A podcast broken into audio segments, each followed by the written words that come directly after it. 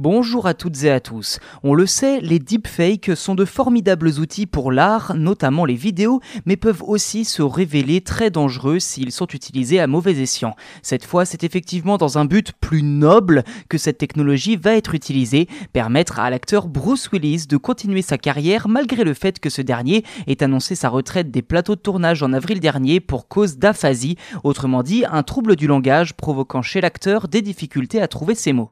En fait, la star de films d'action a annoncé avoir vendu ses droits d'image à la société Deepcake, une entreprise américaine spécialisée dans les deepfakes.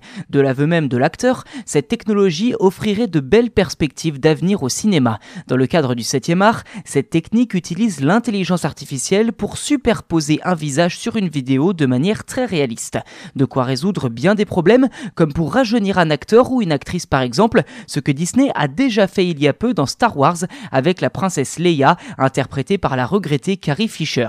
Bruce Willis est pour l'instant la première personnalité à avoir vendu ses droits d'image dans un tel objectif.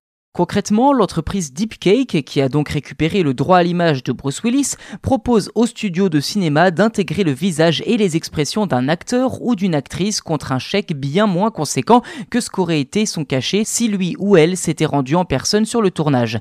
L'entreprise explique que cela permet aux sociétés de production d'économiser sur beaucoup d'autres coûts, comme les billets d'avion ou les nuits d'hôtel par exemple. Restent les questions éthiques autour d'un tel projet. Par exemple, à quel point les acteurs sont-ils propriétaires de corps, même une fois décédés comme Carrie Fisher.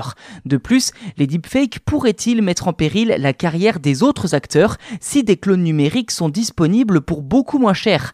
L'adoption des deepfakes par Hollywood est en tout cas une nouvelle preuve que l'IA bouleverse tout le secteur de l'industrie artistique.